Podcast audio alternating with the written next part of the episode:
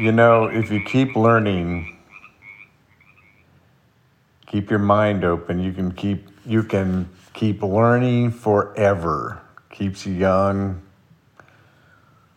You know, refreshes your mind. Opens up new vistas.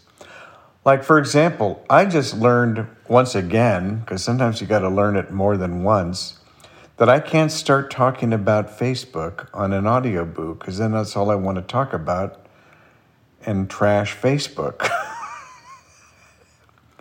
so, I'm almost going to do it right now, but I learned my lesson. So, I'm I'm just sitting down to do some work on um, on the Pixels book. And I'm going to create a, a timeline or, or interpret a timeline that already exists, compiled by Marty Yawnick of Life in LoFi. The early years of the important developments of you know, uh, the, the iPhone photography movement, like, you know, like the foundation, you know, when Glyn Evans created iPhoneography.com and created the, the name of the, of the, you know, and then Marty, me, our shows, I am, you know, stuff like that, you know, when certain apps were introduced. And just to kind of, I want to put the galleries in a context in the book. And I, I was going to have some wordy chapters and stuff, but I don't think that's important. I really want the book to be about the pictures, the art, and the artists, not my opinions about things. So,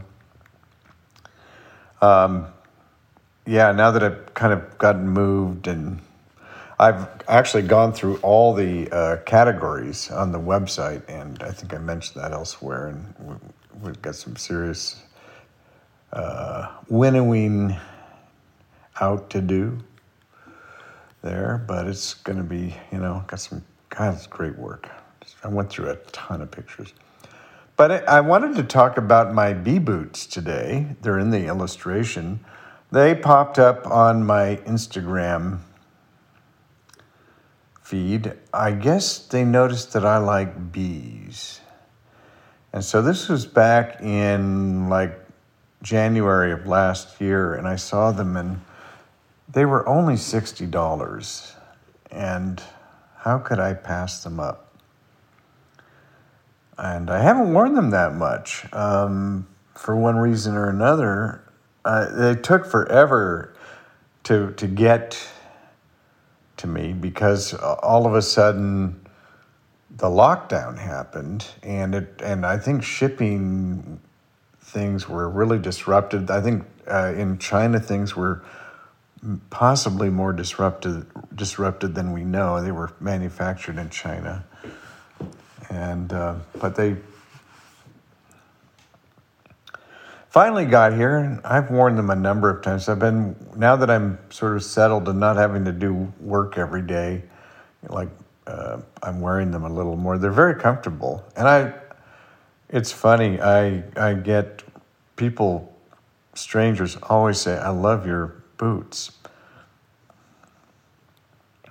So that's always nice.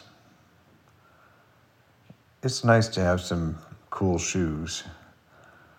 Um, there's a pair of uh, boots I want to order from George Esquivel. Esquivel.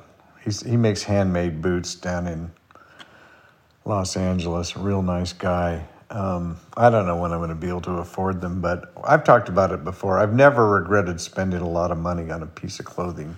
You get the style, you get the quality, you get the comfort, and you get and it and the good stuff lasts forever. So, but yeah, I don't know if the bee boots are still available, but um, you know, bees are important to me I have a bee tattoo on my right shoulder, the atom bee, and named after my composition, Flight of the Atom Bee. If I had a totem pole for myself, And all three creatures, real or imaginary. Mine all happen to be real. Bee, frog, pig. That's it right there. Um, but yeah, do yourself a favor. Get a pair of nice boots that you really enjoy to wearing and wear them and take good care of them.